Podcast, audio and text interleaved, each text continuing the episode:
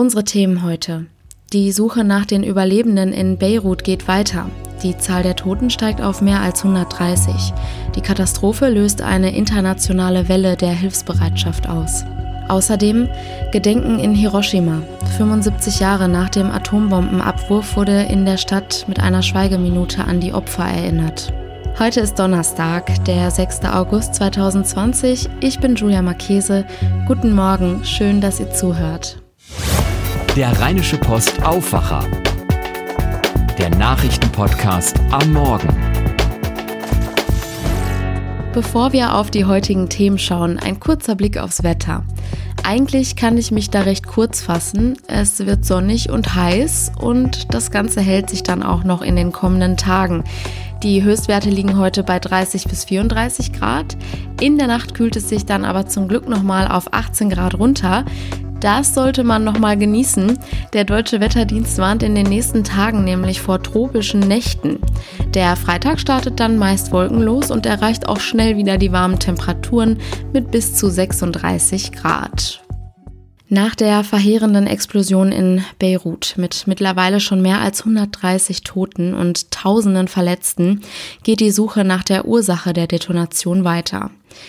Eine Untersuchungskommission der Regierung soll dem Kabinett innerhalb von fünf Tagen einen ersten Bericht vorlegen.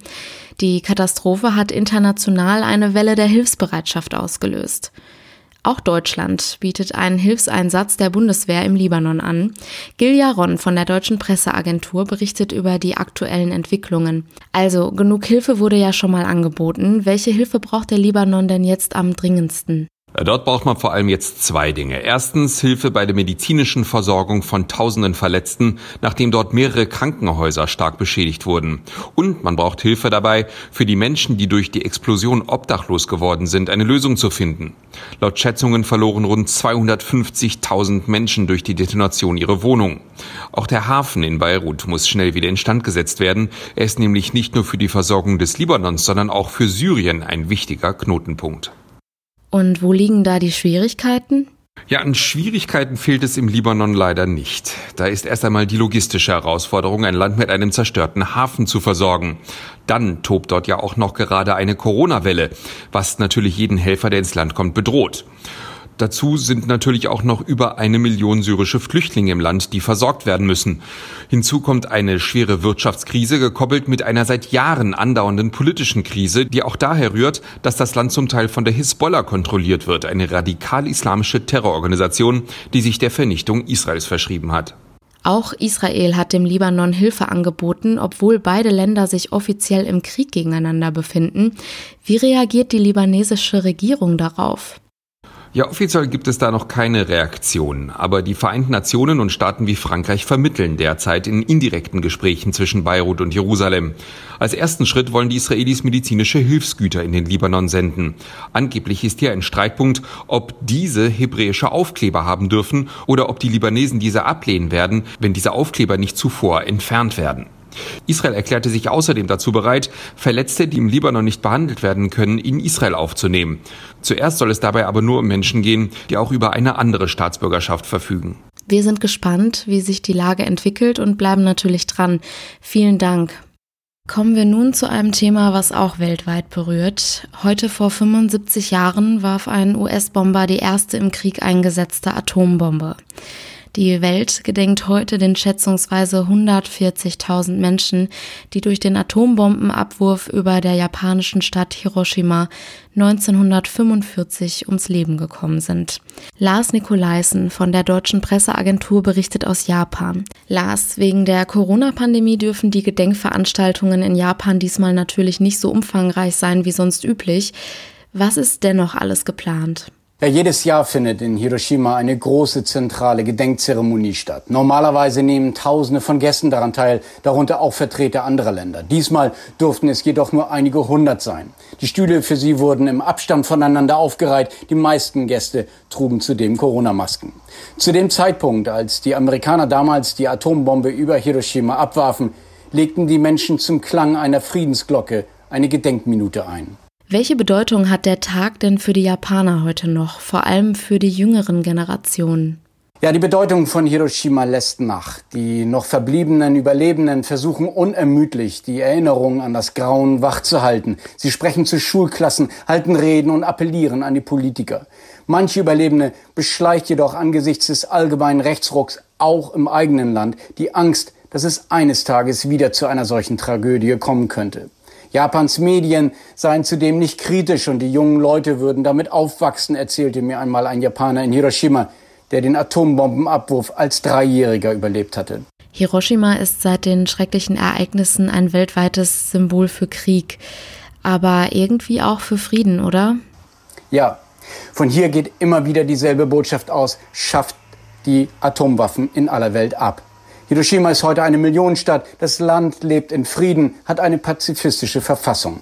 Zwar ist der Pazifismus in Japan, der auf der Erfahrung der Atombombe beruht, in Japans Gesellschaft heute tief verankert, doch die rechtskonservative Regierung verweist immer wieder auf die nukleare Bedrohung des benachbarten Nordkoreas und das militärische Erstarken Chinas hin.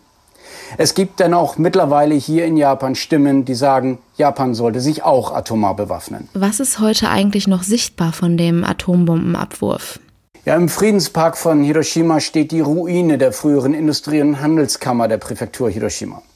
Weil die Atombombe damals fast direkt über diesem Gebäude explodierte, blieben ein Teil der Wände und die Stützkonstruktion des Kuppeldachs erhalten. Die Überreste werden seit dem Abwurf in ihrem damaligen Zustand bis heute so bewahrt. Der sogenannte Genbakudomu, zu Deutsch Atombombenkuppel, ist heute das Friedensdenkmal von Hiroshima und gehört zum Weltkulturerbe. Irgendetwas wird immer an diesen Tag erinnern. Vielen Dank. Kurze Pause für Werbung. Diese Ausgabe des Aufwacher-Podcasts wird euch präsentiert von Rewe. Regionale Verbundenheit ist für das Supermarktunternehmen schon immer wichtig gewesen. So kommen viele Produkte, die ihr in den Regalen findet, direkt aus der Region. Ein Beispiel. Der Hof Benger und Beker in Röhrt. Hier möchte man Huhn sein. Auslauf soweit das Auge reicht und jederzeit frisches Gras und Klee. Die Eier von Benger und Beker bekommt ihr in ausgewählten Rewe-Märkten. Danke an Rewe fürs Möglichmachen dieses Podcasts. Kommen wir jetzt zu den Themen, die heute wichtig werden. Facebook hat ein von US-Präsident Trump veröffentlichtes Video gelöscht, in dem er in einem Interview mit dem Sender Fox sagte, Kinder seien in Bezug auf das Coronavirus fast immun, weswegen Schulen nach den Sommerferien wie gewohnt öffnen sollten. Der Clip habe Falschinformationen bezüglich des Coronavirus enthalten und sei daraufhin von Facebook entfernt worden, erklärte ein Sprecher des Unternehmens. Das Auswärtige Amt warnt vor Reisen in die belgische Provinz Antwerpen. Grund dafür sind die stark ansteigenden Corona-Zahlen in der Region. Dort gilt bereits eine strenge Maskenpflicht, eine nächtige Ausgangssperre und ein nächtliches Verkaufsverbot von Alkohol. In Hamburg startet ab heute das neue Schuljahr. Nach fast dreieinhalb Monaten Corona-Zwangspause und sechs Wochen Sommerferien darf nun wieder unterrichtet werden. Für Schüler und Lehrer gelten strenge Hygieneregeln und eine Maskenpflicht. Ausnahmen beim Tragen eines Mund-Nasenschutzes gelten am Arbeitsplatz in Klassen, in Lehrerzimmern sowie für Grundschüler bis zehn Jahren. In Düsseldorf stellt heute der CDU-Innenpolitiker Wolfgang Bosbach zusammen mit NRW-Ministerpräsident Armin Laschet den Abschlussbericht der Regierungskommission Mehr Sicherheit für Nordrhein-Westfalen vor. Das 16-köpfige Gremium, besser bekannt als Bosbach-Kommission, hat auf rund 150 Seiten unter anderem Empfehlungen zum Umgang mit jungen Intensivtätern, Salafisten sowie den Kampf gegen Einbrecher oder organisierter Kriminalität zusammengetragen. Die Deutsche Lebensrettungsgesellschaft, kurz DLRG, informiert über die Zahl der Badetoten im bisherigen Sommer. Für das Jahr 2019 hatten die Wasserretter einen starken Rückgang der Zahl der Badetoten verzeichnet. Heute wollen sie in Stuttgart eine Sommerzwischenbilanz ziehen. Und das war der Rheinische Post Aufwacher vom 6. August 2020. Wenn ihr Fragen, Lob, Kritik oder Themenvorschläge habt, schreibt uns gerne an aufwacher.rp-online.de. Am Nachmittag gibt es dann wie gewohnt noch unser Aufwacher-Update. Mein Name ist Julia Marchese. Ich wünsche euch einen schönen Tag. Macht's gut. Ciao.